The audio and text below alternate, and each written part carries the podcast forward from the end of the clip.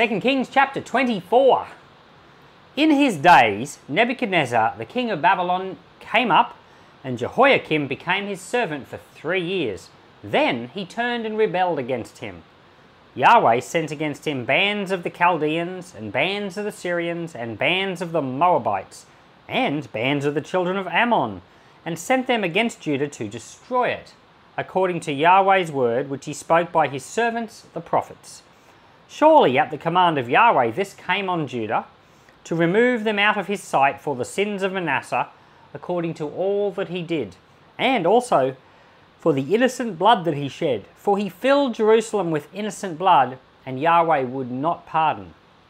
Now, the rest of the acts of Jehoiakim, and all that he did, aren't they written in the book of the Chronicles of the Kings of Judah? So Jehoiakim slept with his fathers, and Jehoiachin, his son, reigned in his place.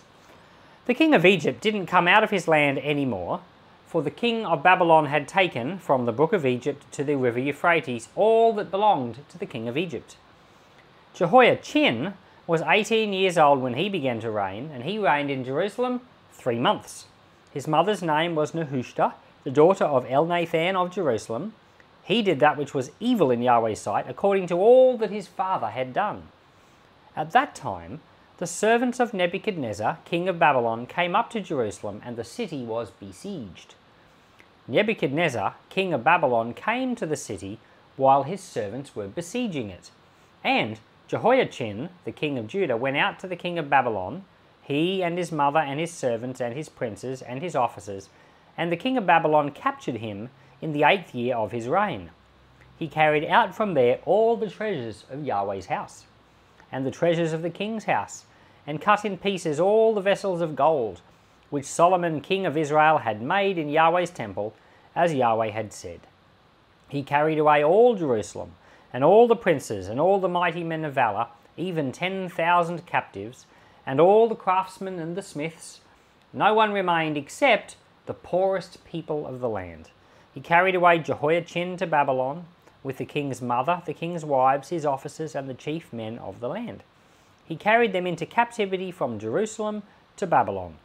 All the men of might, even 7,000, and the craftsmen and the smiths, 1,000, all of them strong and fit for war, even them the king of Babylon brought captive to Babylon. The king of Babylon made Mattaniah, Jehoiachin's father's brother, king in his place, and changed his name to Zedekiah, Zedekiah was 21 years old when he began to reign, and he reigned 11 years in Jerusalem. His mother's name was Hamutal, the daughter of Jeremiah of Libnah. He did that which was evil in Yahweh's sight, according to all that Jehoiakim had done. For through the anger of Yahweh, this happened in Jerusalem and Judah until he cast them out of his presence. And then Zedekiah rebelled against the king of Babylon. This is the second last chapter of the Second Kings. And we've got the last three kings in this chapter. So the last good king was Josiah, and he's like the fifth last king. And then his son became the king, and then he, um, try to remember, he, he was captured and taken away by the Egyptians, and his brother Jehoiakim became the king. Jehoiakim um, didn't last for very long, and his son Jehoiachin, so it gets complicated, all these names, became the, um, you know, the next king, and that's the one we were just reading about. Now, so Jehoiachin is the grandson of Josiah, the last good king. And then when Jehoiachin gets taken away by Nebuchadnezzar, his uncle, so now we're going back up to another one of Josiah's sons. So Josiah has a bunch of sons. The first one becomes king, he doesn't work out. The second one becomes king, and his son becomes king, but is taken away. And now the third one of Josiah's sons becomes king, Zedekiah. So of the last four kings, three of them are all sons of Josiah, and the last one is just mentioned Zedekiah. His name was actually Mattaniah, but it was changed to Zedekiah. So a lot of them would have a personal name, and then they'd have a name when they became the king, like a king name, and kind of like popes. You know, popes have a personal name, uh, you know, like um, Cardinal Ratzinger was, you know, Pope Benedict. So his actual real name was Joseph Ratzinger, I think. But then he becomes Pope and he becomes Pope Benedict the 16th. So kings, a lot of them had a personal name, and it's like the king of Assyria. Paul was his personal name, but his king name was Tiglath-Pileser III. There's lots of examples like that. So we've now just been through the last of the kings. Now what we notice here is that during the time of Jehoiachin, we were just reading how Nebuchadnezzar came and he took away everything of value in the temple and he took away Jehoiachin and his mother and his brothers and took away all the people of value, the smiths. And then it said, Zedekiah reigned in his place, but he rebelled against Babylon. So what we've got here is um, a period of time where Babylon's in control of Jerusalem, but they haven't destroyed Jerusalem. So we, a lot of people, if you've read the Bible, you know that eventually Babylon comes and they besiege the city and they destroy the city. Well, that happens with King Zedekiah. But in this chapter, they besieged the city, but didn't destroy the city. So it turns out that Nebuchadnezzar has three, there are three different periods where he comes to Jerusalem, does things, and takes people away. These are the three exiles. So I'm going to just very quickly go over this because it's worth knowing for your Bible knowledge. The first one is in 605 BC. Now, um, that's in the time of Jehoiakim. And then the second time is in 597 BC, in the time of Jehoiachin, and the third time is in 586 BC in the time of Zedekiah. So the first two are eight years apart, and the second two are 11 years apart. So there's a gap. Zedekiah comes the first time, he takes away some people into exile, and then there's eight years. He comes the second time, which is what we read about in this chapter, and he's a bit crankier, and this time he takes a lot of people away, only leaving the poorest, but then Zedekiah rebels, and the next chapter of this book Second Kings, which will be the last chapter of Second Kings, is going to be when the final destruction happens. That's 11 years after this one. Zedekiah rebels, and this time Nebuchadnezzar's had enough. He's not leaving any walls up. He's just making this. He doesn't want to have to come back a fourth time. He's done. So, there's a few things worth saying about this. The very first time that Nebuchadnezzar comes, he doesn't do much to Jerusalem, but he does take away important people. Now, what happened was apparently um, Babylon was a rising empire, but the previous empire was the Assyrians, and they, the Assyrians and the Egyptians, had gone in together in cahoots to fight Babylon in this thing called the Battle of Carchemish. Carchemish? Carchemish. It's a famous battle of ancient times. And in that battle, the Babylonians destroyed Egypt and Assyria. And at that point, Egypt was kind of like having a big control over Judah. Judah still had its own king in place, but they were paying money, tribute to Egypt. So when Babylon destroyed Egypt and Assyria in that army, Assyria was never a thing again. Egypt was still a thing, but they were now kind of like under the thumbs of Babylon. So because of that victory, Nebuchadnezzar was now the boss of all of Judah and of Egypt. So that's when he came to Jerusalem with his mighty army, and he took away a heap of exiles in 605 BC. And he took away none other than Daniel the prophet and Shadrach, Meshach, and Abednego. So if you, you know, when we get to the book of Daniel, in about more than a year, in about a year, about a year and a bit from now, when we get to Daniel, we're going to be reading about someone that's taken away in this very first exile in 605 BC. And um, but he doesn't destroy the city, and he leaves Jehoiakim as the king in place, this is the son of Josiah, to rule. But it doesn't work out. and um, eventually Jehoiachin is uh, in, put in charge. Jehoiachin is in charge and he has to come back because they rebelled. In other words, they've stopped paying their money, their protection money. So he comes back and this time, what we read in this chapter, he besieges the city in 597 BC. And this time he takes away heaps of people, including the prophet Ezekiel. Now, when we get to the book of Ezekiel, you know, he's going to be mostly prophesying from, you know, way away in this other place. So Daniel, you know, he's prophesying from Babylon. He got taken away in the first exile. Ezekiel is prophesying from the Kebar River. And I don't even know where that is. We'll have to look it up by the time we get to Ezekiel.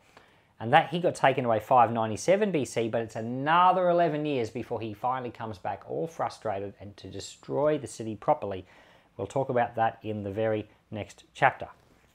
But I want to mention just at least one thing. In Jeremiah chapter 25, verse 11, Jeremiah prophesied. Now, Jeremiah was the prophet who was in Jerusalem for all of this.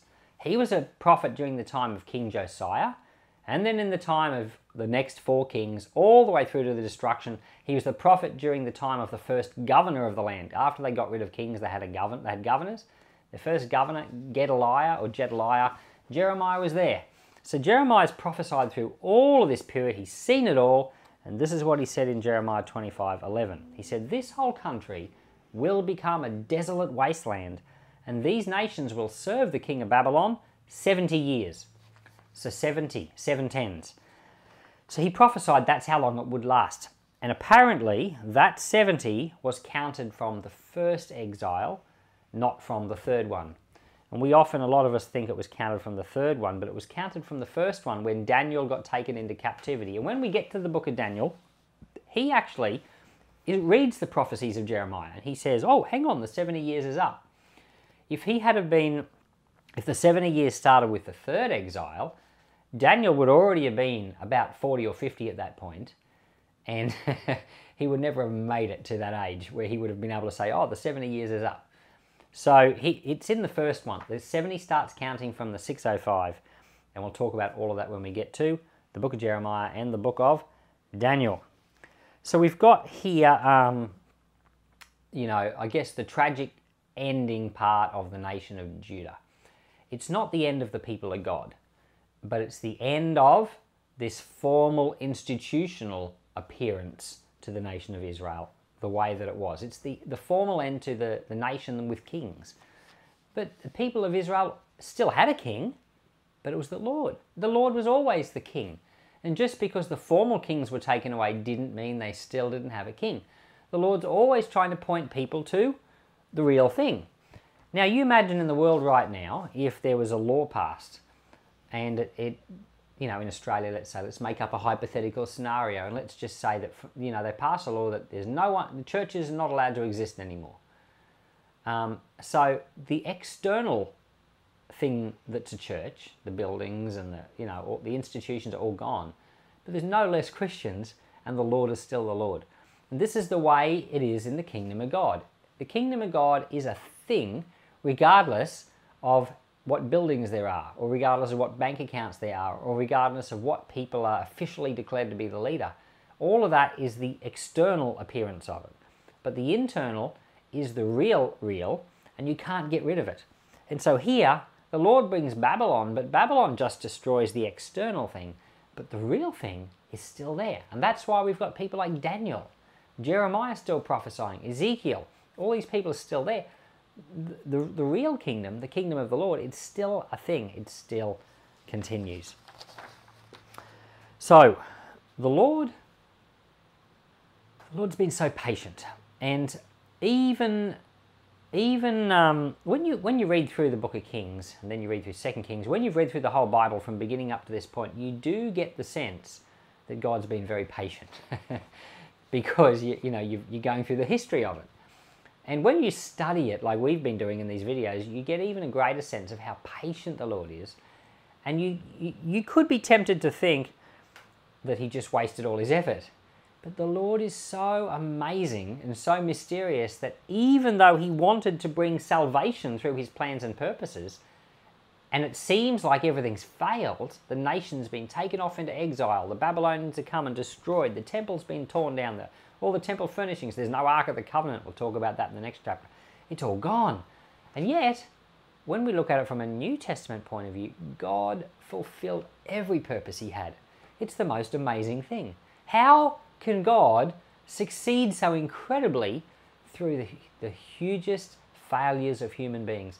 It's one of the world's great mysteries, and yet the Lord does it time and time again. Even the death of Jesus Christ looked like a great failure, and yet a wonderful victory.